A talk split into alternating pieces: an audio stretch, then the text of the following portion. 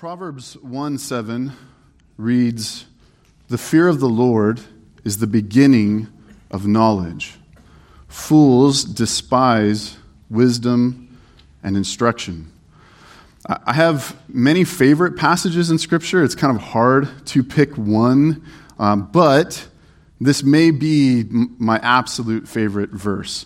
Uh, if not, it's at least in my top five. You know, um, in fact, when rightly applied, what we understand is that apart from acknowledging this verse and having a proper fear of the Lord, we can't even rightly understand the other verses that may be our favorites.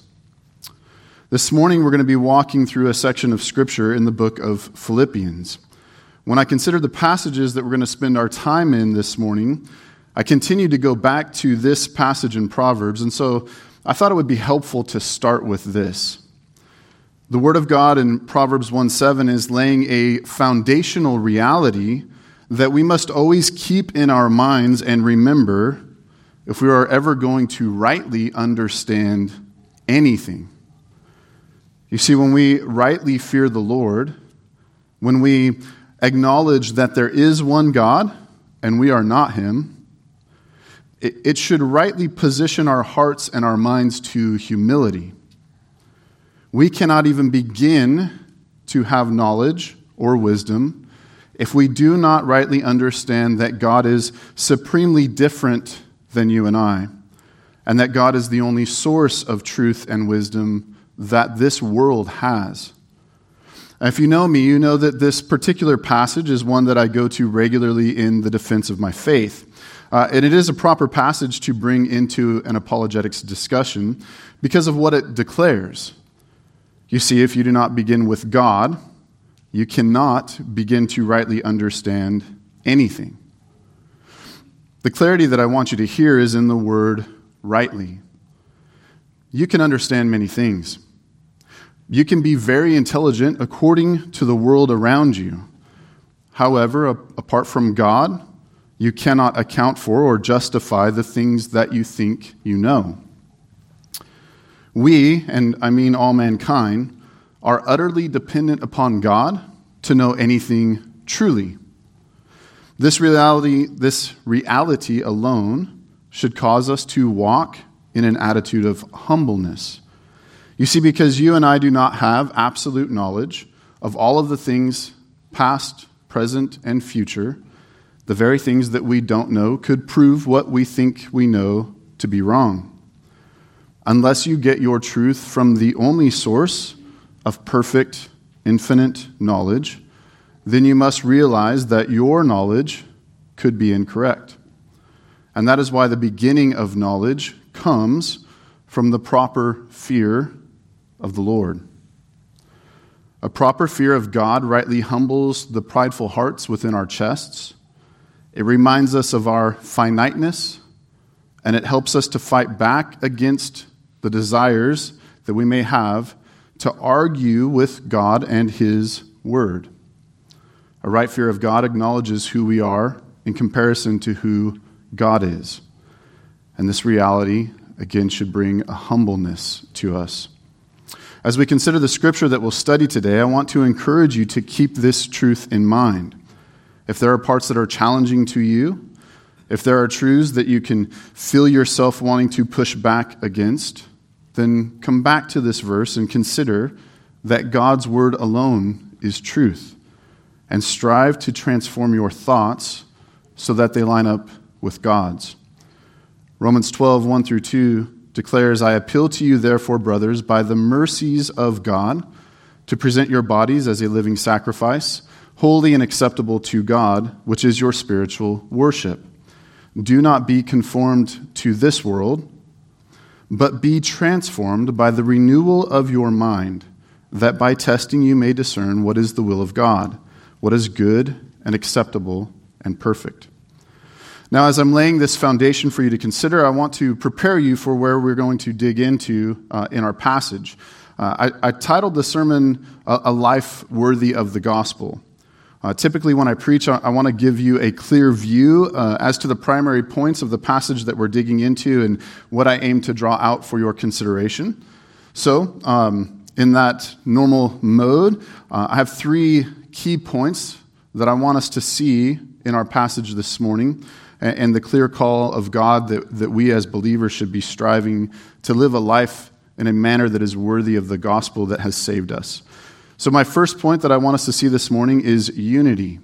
We must be striving for unity to live a life worthy of the gospel. My second point is humility. We must be humble in order to strive for unity and in order to honor God, who has saved us by grace alone, through faith alone in Christ. And then my third point is a gospel foundation. Um, all of these points, this command, are all wrapped up with this foundational understanding of the gospel what Christ has done, who God is, and how we ought to then respond. So, again, point one is humility, or sorry, point one is unity.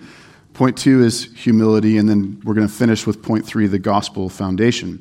So, open up your Bibles to the book of Philippians. We're going to begin in chapter 1, verse 27, and then we're going to read through chapter 2, verse 11. So, again, Philippians chapter 1, starting in verse 27.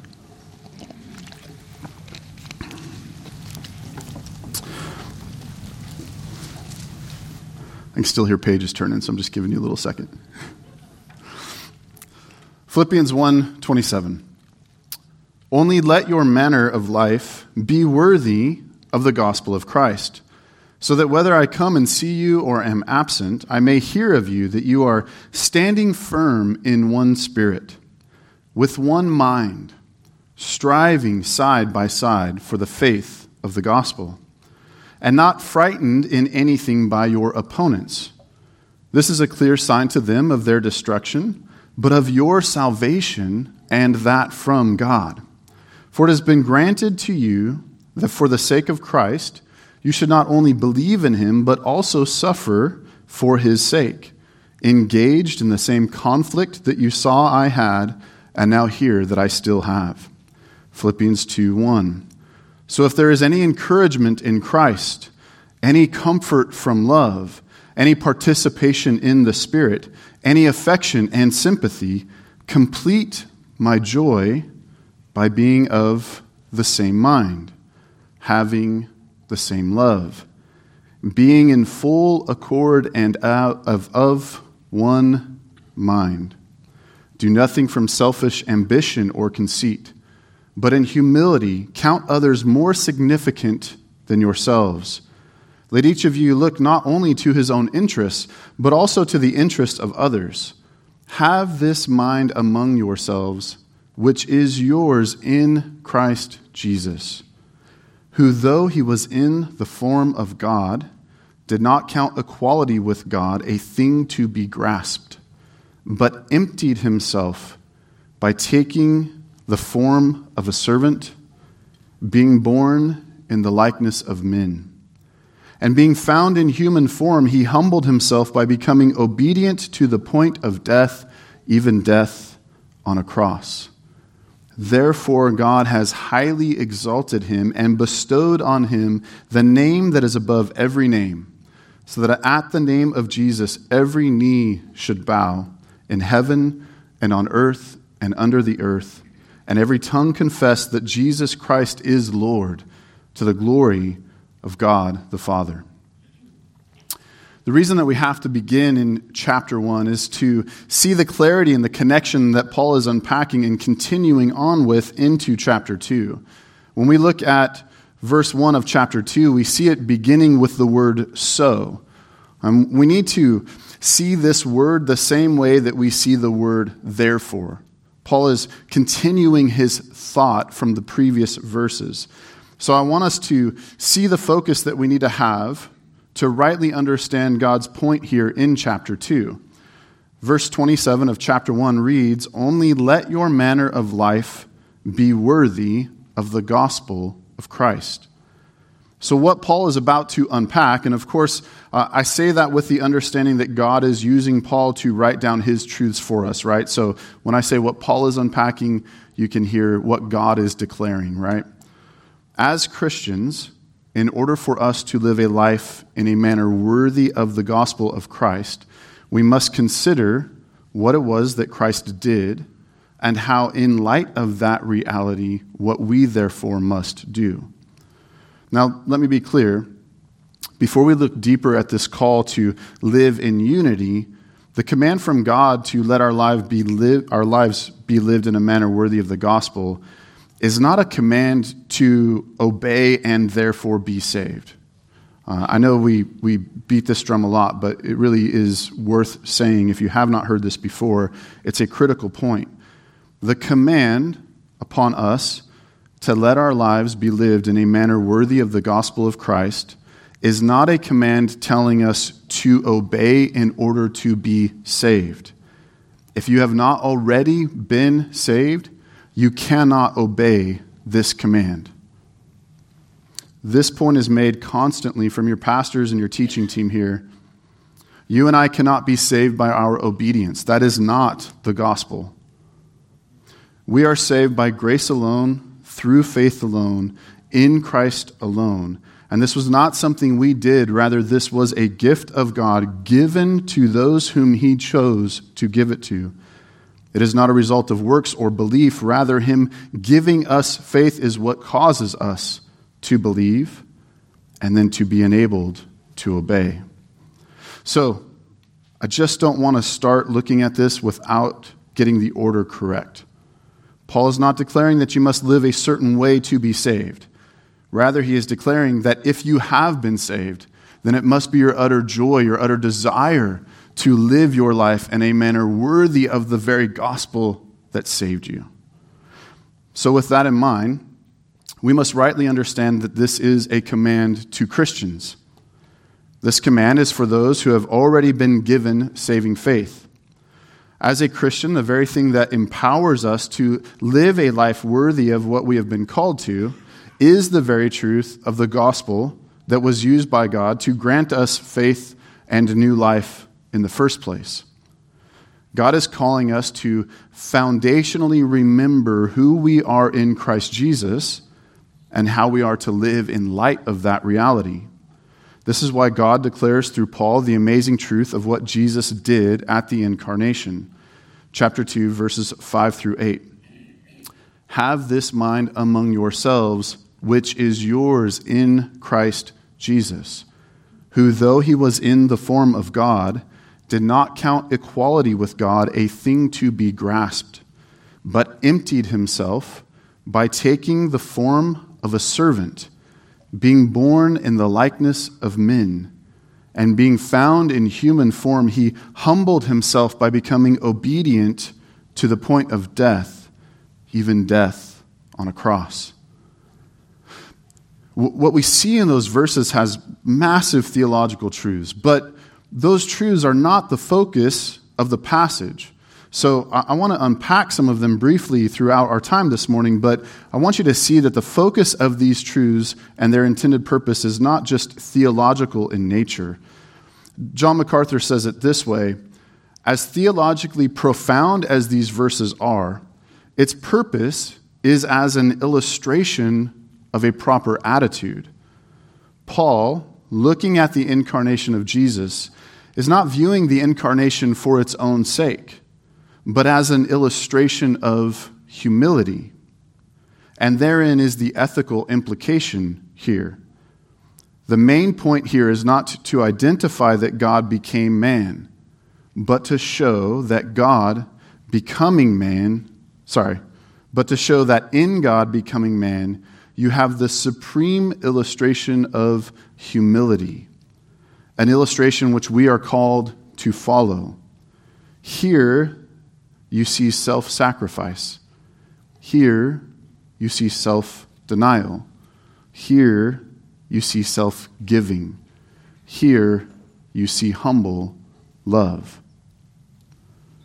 You see, one of the primary ways that unity in the body of believers is affected is a lack of humble love.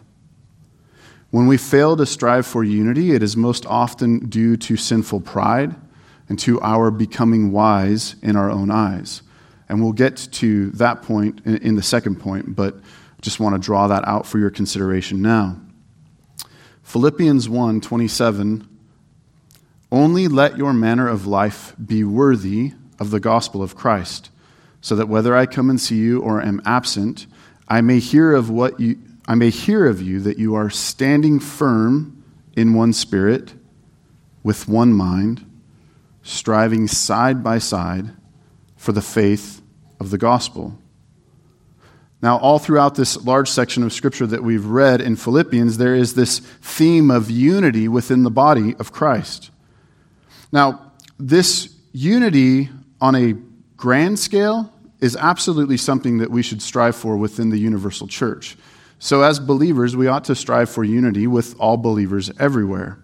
However, what we must consider in light of the context of this passage is that God is calling to specific churches in this letter. This command from God is to church bodies. I really think this is a, a key part that is missing when we consider this letter. Uh, as we read this letter, we need to think of unity within our specific church body. Uh, I'm afraid that in our modern context, it's, it's just far too easy for us to read this and go, yeah, we, if we're all professing faith in the same Lord, then surely we should strive for unity with all believers everywhere. And again, we, we ought to be doing that. But this language of side by side has a more intimate focus aimed at specific church bodies. Even consider the opening verses of the book of Philippians. Philippians 1 1.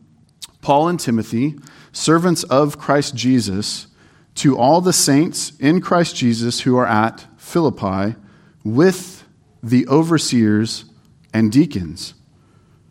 Church, this letter is addressed to all the believers at Philippi with their overseers or elders and deacons. Paul is specifically addressing this either to one main church or to all of the churches, and he's drawing out a point that you need to consider this in light of the church body that you belong to. What does it matter? Sorry, why does it matter to consider the specific church body you belong to when we read this verse? Well, consider this. If we cannot be unified within our local church, how are we going to be unified with the people of the universal church all over the world? One example that came to mind as I was preparing the sermon is the qualification for elders. One of the qualifications is that an elder must be leading the members of his own house well. 1 Timothy 3 4 through 5. He must manage his own household well with all dignity, keeping his children submissive. For if someone does not know how to manage his own household, how will he care for God's church? Christian, the same principles would apply here. If you cannot or will not strive for unity within your own church body, how will you strive for unity within the universal church spread out all over the world? We must see this unity that God is calling the churches in Philippi to as a unity for a specific and individual church body to be focused upon. Because of this, we need to see that unity within the body is a primary way in which we live our lives in a manner worthy of the gospel. In order to live a life worthy of the gospel, we must, we must be striving for this unity. What better way to show the world that God is at work than when a diverse group of people from all types of backgrounds and walks of life who may not otherwise find themselves in fellowship are able to join together as one family? Not just a, a unique God built family, but a family who strives to overlook an offense, to forgive sin, to love each other, particularly when our sin makes it hard to do so, to be vulnerable, and to grow with each other, not, not because we trust each other first and foremost to care for us in our vulnerability but because in Christ we have all that we need, so that even if another believer fails us, we are always secure in Him. You see, when we think of others more highly than ourselves, we will be quick to give the benefit of doubt, to forgive, to reconcile, and most of all, we will be quick to strive for unity. This is how discipleship really begins to blossom. This is how we grow together in community by the gospel and truly become a family where there was once not a family. You see, a life lived in a manner worthy of the gospel is one in which we as believers stand firm in one spirit, one mind, striving side by side for the faith of the gospel. We are to strive for unity in spirit and mind for the faith of the gospel. What a beautiful calling that we have been given. When Christians are united under gospel realities as a church body and we strive together for this unity, catch this, it causes a confidence in our faith that protects us from those who would seek to destroy it. Just consider the following verses in chapter 1, verse 27 through 29, or sorry, through 30. Only let your manner of life be worthy of the gospel of Christ, so that whether I come and see you or am absent, I may hear of you that you are standing firm in one spirit, with one mind, striving side by side for the faith of the gospel, and not frightened in anything by your opponents this is a clear sign to them of their destruction, but of your salvation, and that from God. For it has been granted to you for the sake of Christ, you should not only believe in him, but also suffer for his sake. Engage in the same conflict that you saw I had, and now hear that I still have. You see, only God can take a people as diverse as the bodies of churches that God has built, put them together, and cause them to be a family. God can take a people from every tribe, tongue, and nation and unite them with the same spirit and the same mind. You see, when we as believers strive for these things, it is a sign to our opponents of their destruction, and it is most clearly a sign of our salvation, not coming from something that we have done, but coming from God alone. Only God could do this work ultimately. And of course, he clearly calls us to strive together and honor him as we strive to do this. Do you see the encouragement giving here from God to the church in Philippi? When you strive for these things, it builds your confidence. It, it reminds you that you have a family, a body of believers who are willing to fight, to strive, to work side by side with you for a unity it shows a watching world, a world that would very shortly after Paul wrote this letter to these churches turn on these churches in a way that we have never seen here. Lord willing, in a way that we won't see. But it shows this world that God is at work and that those who have been saved by Him are untouchable. Their salvation cannot be taken. Again, Lord willing, church, we won't see this kind of persecution, but what we do know is that there are churches now who never could have dreamed that they would either. And yet they find themselves in that very spot as we meet together today. As we continue into chapter 2, we're going to see this call to unity continue. Philippians 2 1 through 5.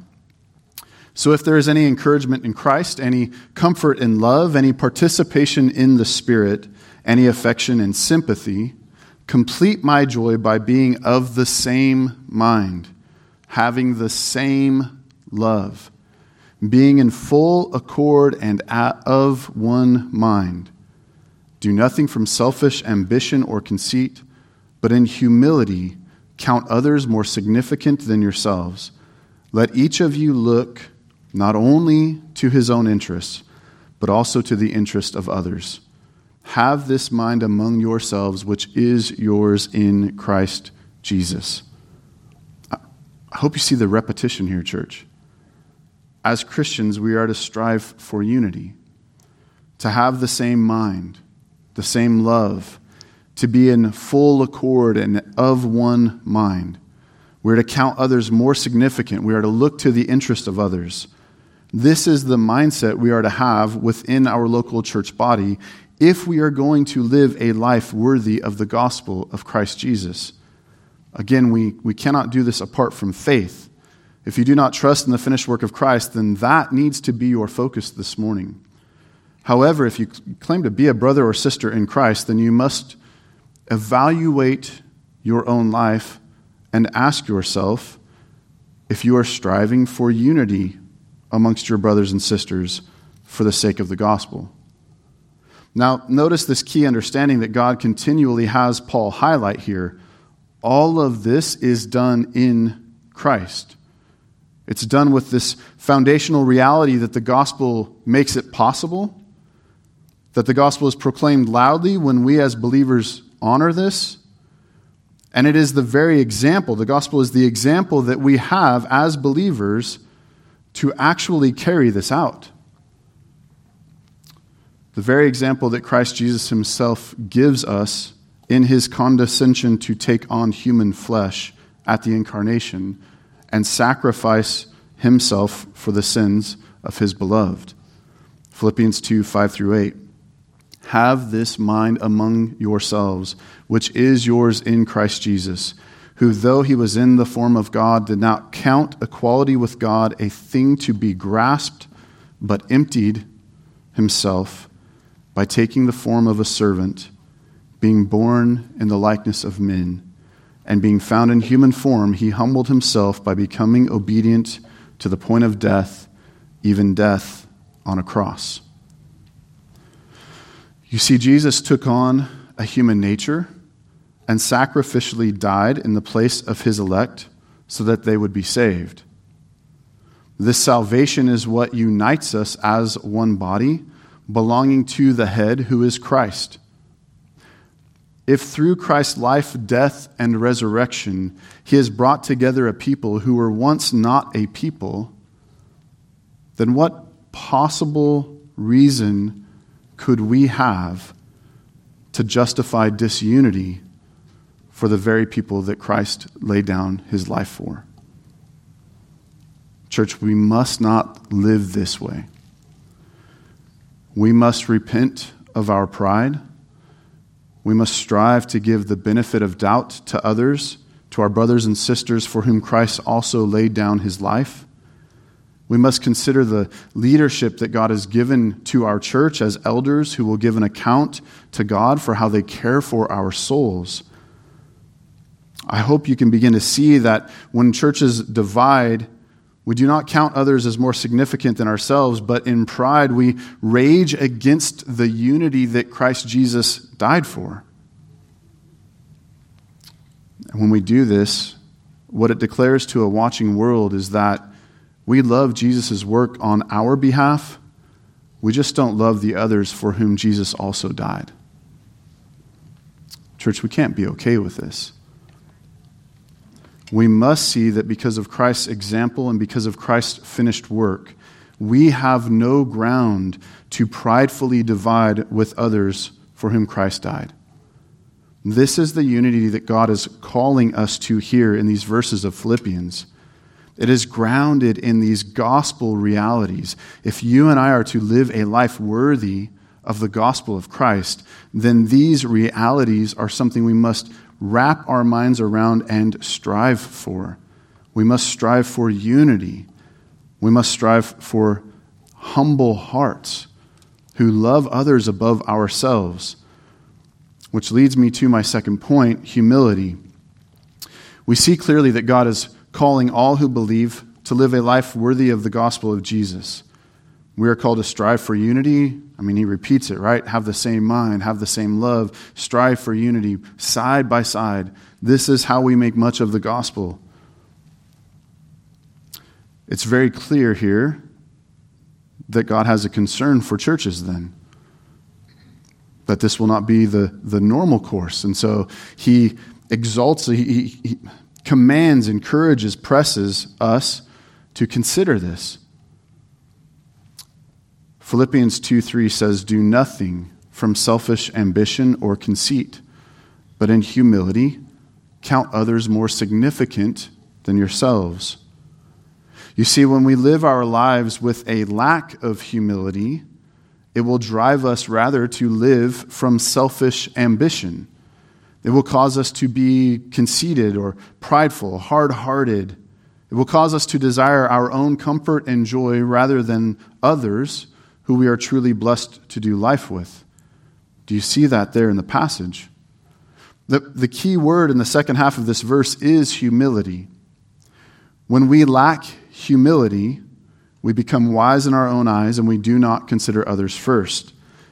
We know this is key because God gives us the illustration of Christ's humility at the incarnation as the grounds for the mind that we can have in Christ that would cause us to strive for unity.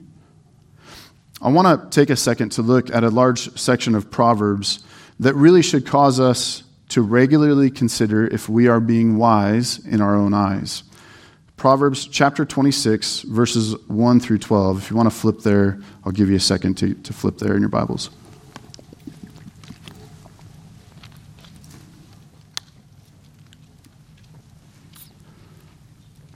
Proverbs 26, 1 through 12. Like snow in summer or rain in harvest, so honor is not fitting for a fool. Like a sparrow in its flitting, like a swallow in its flying, a curse that is causeless does not alight. A whip for the horse, a bridle for the donkey, and a rod for the back of fools. Answer not a fool according to his folly, lest you be like him yourself. Answer a fool according to his folly, lest he be wise in his own eyes. Whoever sends a message by the hand of a fool cuts off his own feet and drinks violence. Like a lame man's leg, which hang useless, is a proverb in the mouth of fools. Like one who binds the stone in the sling is one who gives honor to a fool.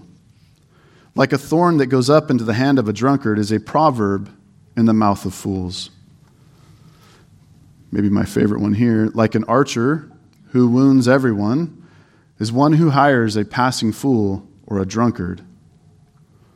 Like a dog that returns to his vomit is a fool who repeats his folly. Now, focus in, church, on verse 12. Do you see a man who is wise in his own eyes? There is more hope for a fool than for him. I decided to read this entire section so you could see the weight of what the proverb writer is declaring. Over and over, he addresses the fool and the folly of the fool's life. But then he puts a exclamation point on this verse. And he says, Do you see a man who is wise in his own eyes? Well, even though I said all of this about a fool, there's more hope for them than for someone who is wise in their own eyes. Christian, let me ask you this. How many times have you been offended by someone or something simply because you thought you knew what the other person meant, or you thought you knew the intention of their heart towards you in a given interaction or circumstance? Why not instead give the benefit of the doubt? And if you are wrong, trust the finished work of Jesus to cover that offense, rather than in your own wisdom dividing and growing in bitterness toward the one who also belongs to Jesus. You see, in our pride, we believe that we know the hearts of others. In our pride, we do not receive correction or reproof all the one another's in Scripture, the, the call of God to do life with one another, to love one another, to correct, to rebuke, to weep with, to celebrate with, all of those calls in Scripture call us to live in unity. They call us to lovingly correct and walk with fellow believers of Jesus Christ. They call us who profess faith to be humble apart from this God glorifying humbleness, we will divide. We will not give the benefit of the doubt. We will assume things, We will grow bitter. All of this will come to us as Christians, and it will be a detriment to our lives and to the lives of the whole church body. Worst of all, it will not bring glory to our Lord and our Savior, the very thing that we as Christians must desire above all else. So, circling back to our Philippians passage, what does it mean to do nothing from selfish ambition or conceit, but in humility to count others more significant than yourself? Well, what is selfish ambition? I think many times we can hear this as a selfish desire to be honored or seen as the, the most important person in the room or the most important person in the conversation. And uh, that is part of what that means. However, it doesn't have to be thought of on that grand of a scale. Here's what I mean you don't have to be striving to be considered the greatest amongst the people that you do life with to be living from selfish ambition. Selfish ambition can be as simple as being easily offended. Why is someone easily offended?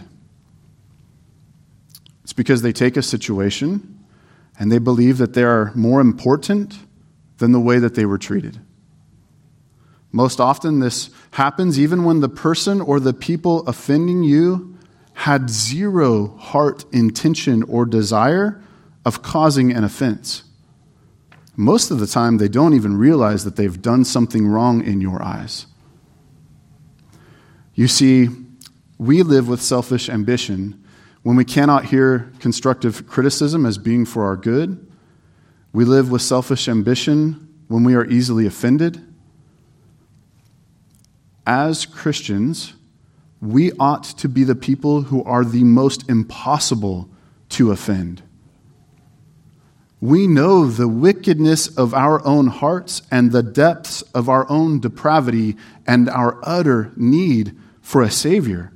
So we should rightly know that we deserve death for our sin and our offense against a perfect and holy God.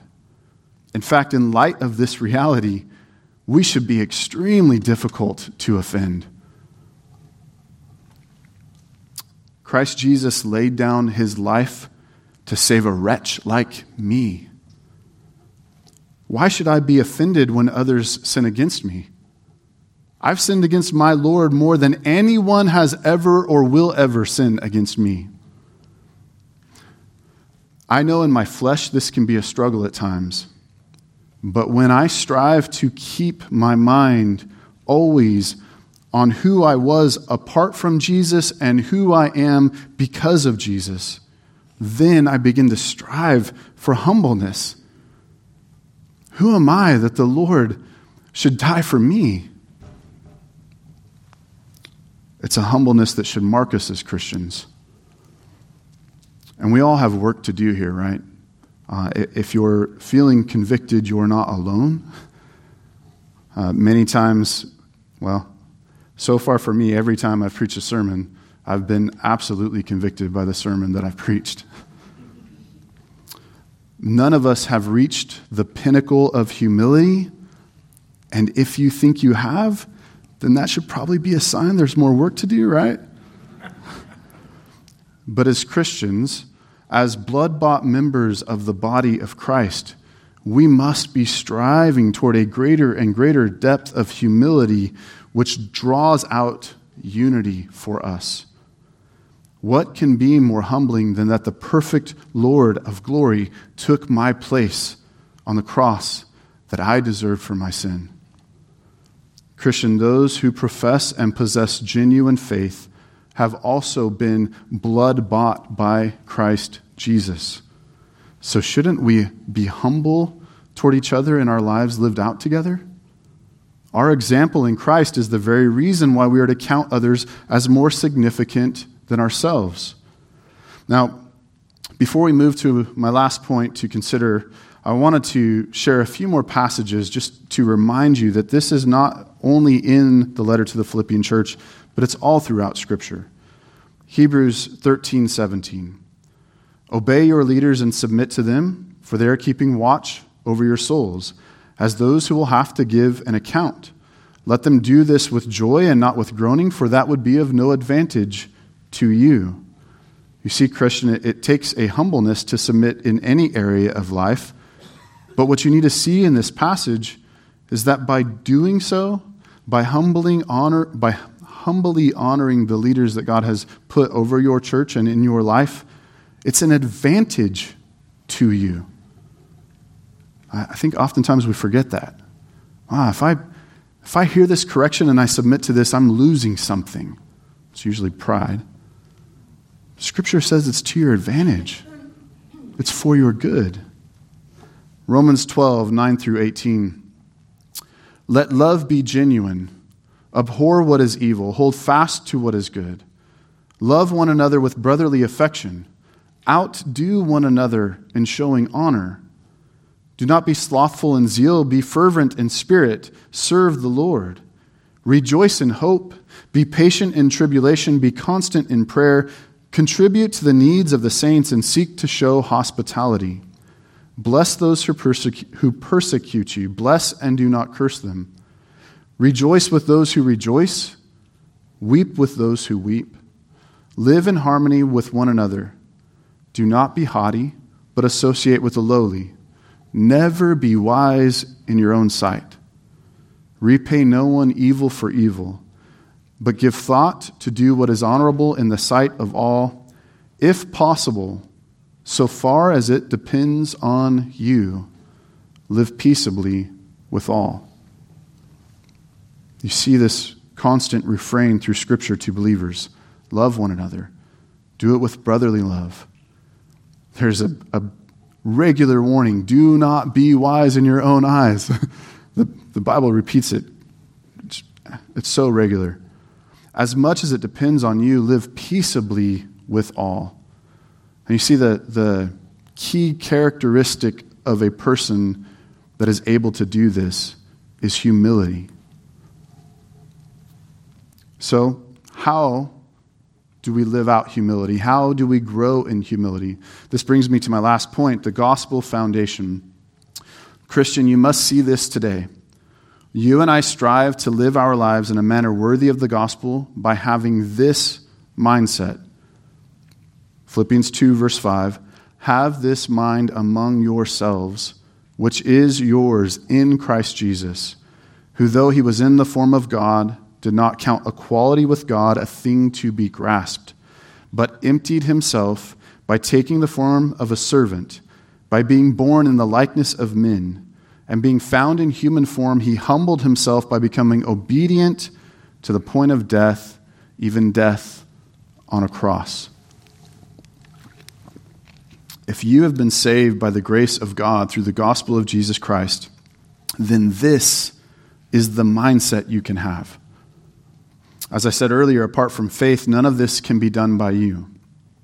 This gospel truth that God the Son entered into humanity to meet the righteous requirements of the perfect and holy God, in order to become the sacrificial lamb in the place of wretched sinners like us, must grip our hearts continuously, and it must draw us to humility and to a right desire to strive for unity with those for whom Christ died. Do, do you see that, Christian? When Jesus took on his human nature at the incarnation, he, at that moment, and forever after that moment, possessed two natures, both divine and human. And this is a difficult reality to unpack because you and I can't possess two natures. We possess one.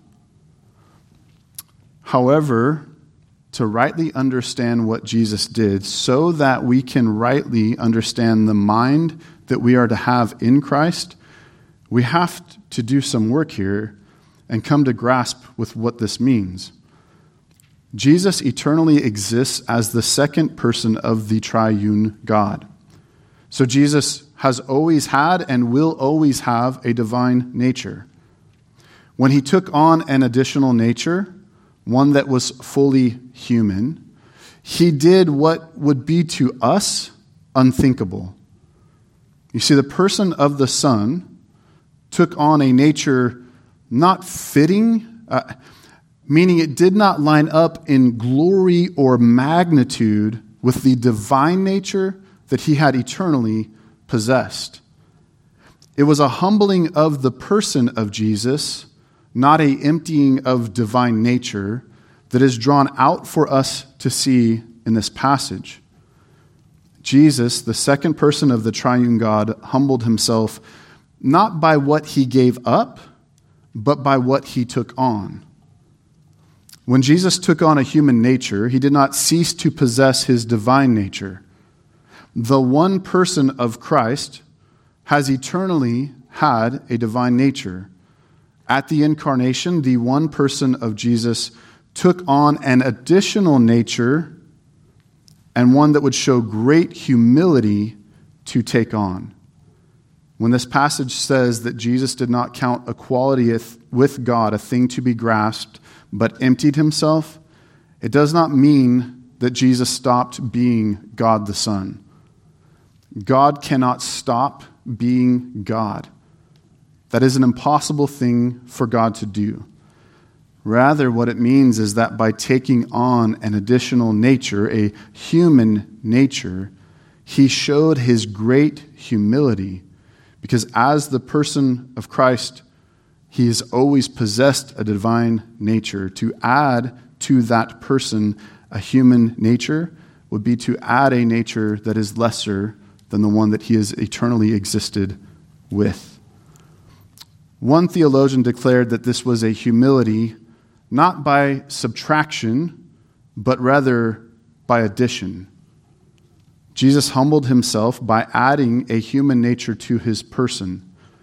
Just consider this the one who created human nature takes on the very thing he created so that he could enter into humanity and do everything necessary to save his people, including having his human nature murdered on a cross. So perhaps you're considering why all of this technical detail that I'm trying to unpack matters to you.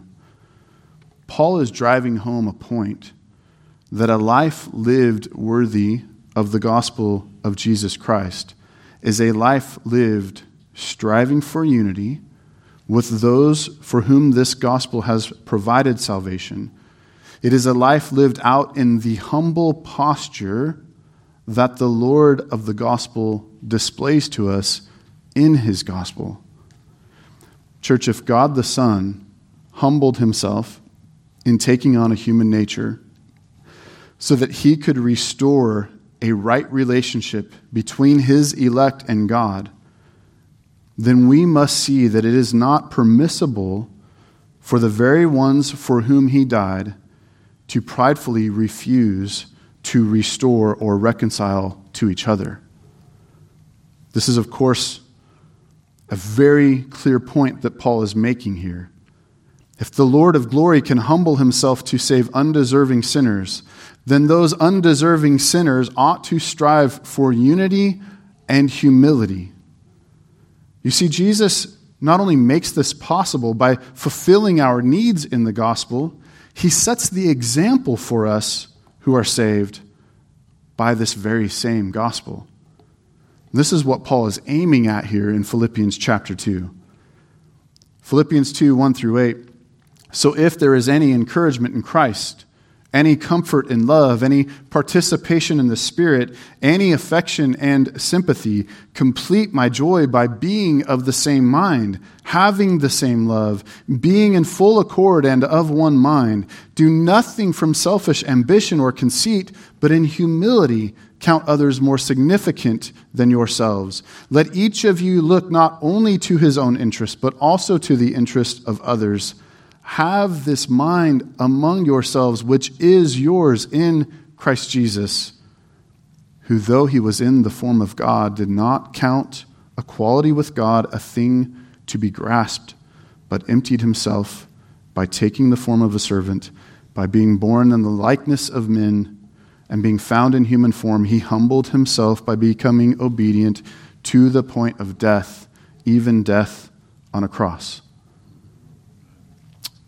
Christian, in verse 1, the word if that Paul uses here, obviously, he's not writing in English. The translation of the word where we get our if is not meant to be considered a question, like if there is this, perhaps you may have this. It's more literally stating that in Christ you have encouragement, you have comfort from love, you have affection, you have sympathy, you have participation in the Spirit of God. In Christ, we possess all these things. Therefore, we are to rightly strive for unity in our body and with other believers.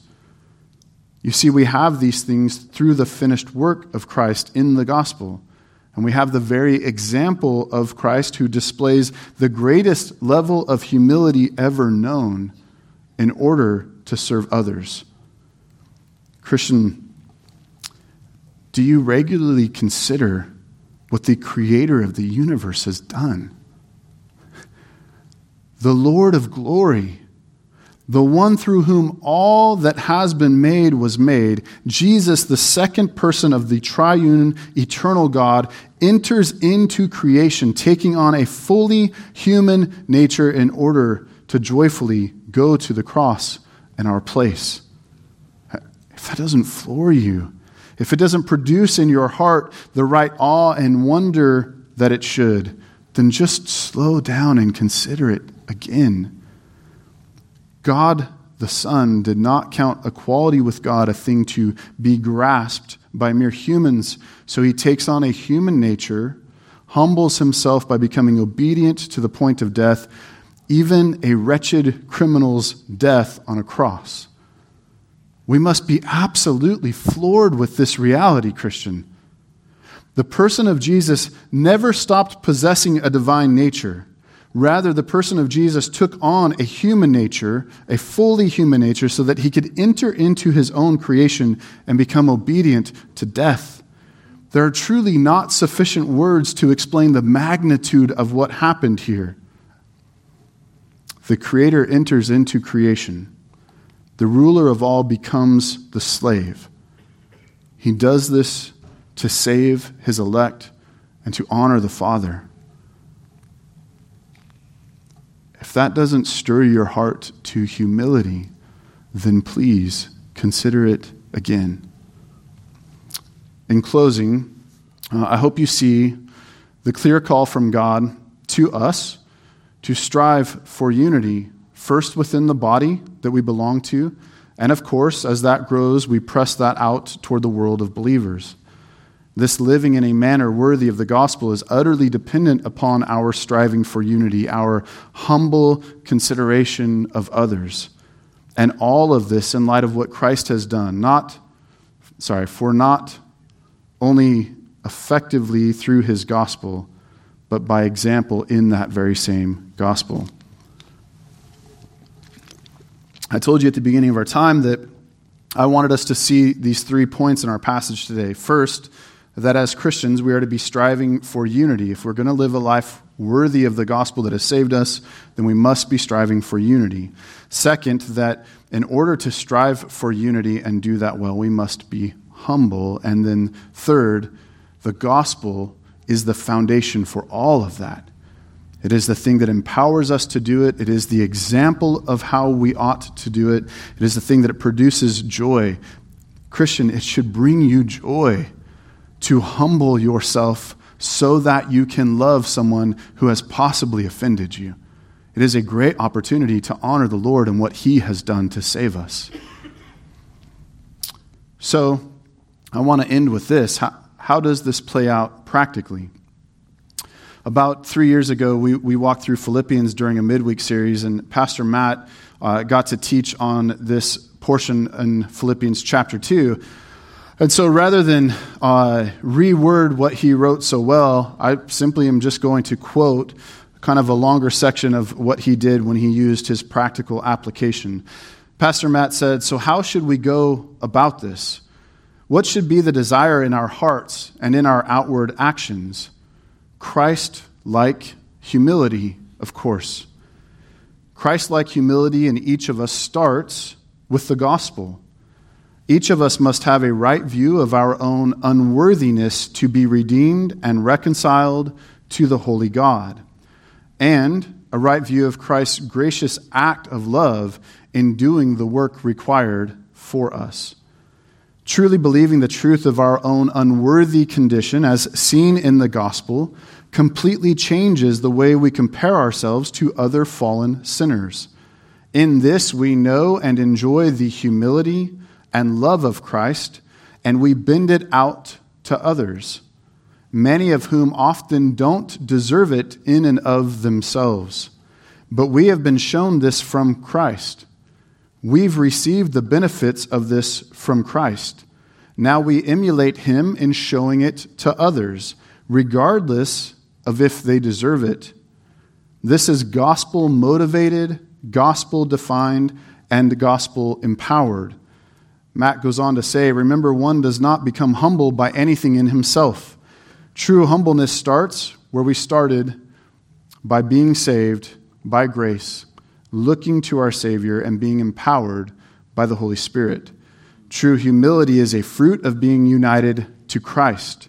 Let us always remember this and work from this. So our works are truly good works, and they are for God's glory and others' good. Remember that Christ is the model for us to follow in matters of humility. So, church, look to Christ. There has never been such a clear demonstration of the character of humility as there is in the Son of God coming to this earth to serve and die for the elect. As Paul points us to Christ, we are called to pattern our lives after his humility and to have joy in it. Philippians 2 5 through 11.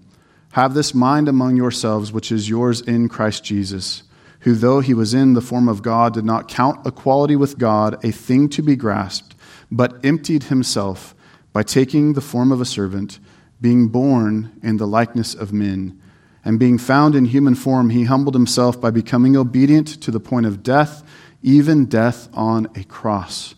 Therefore, God has highly exalted him and bestowed on him the name that is above every name so that at the name of Jesus every knee should bow in heaven and on earth and under the earth, and every tongue confess that Jesus Christ is Lord to the glory of God the Father.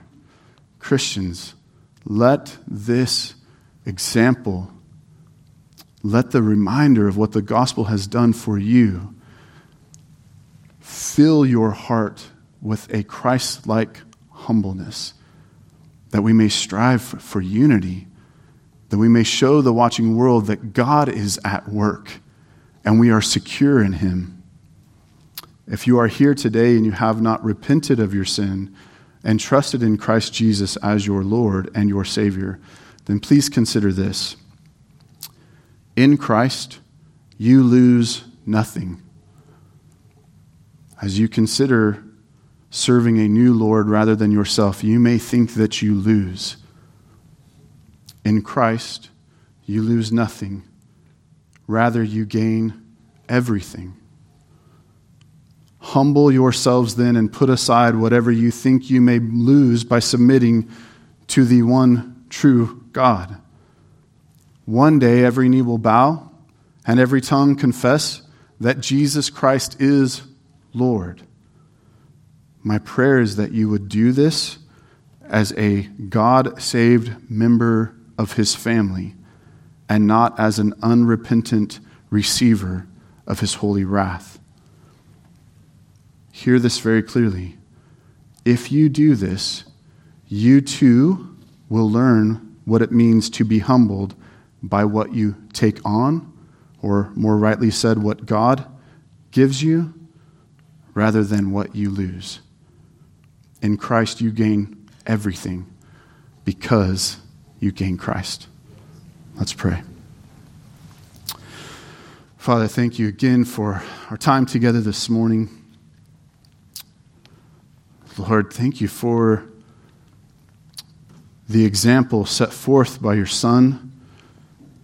Jesus, thank you that you took on a nature like ours so that you could die in that nature in our place.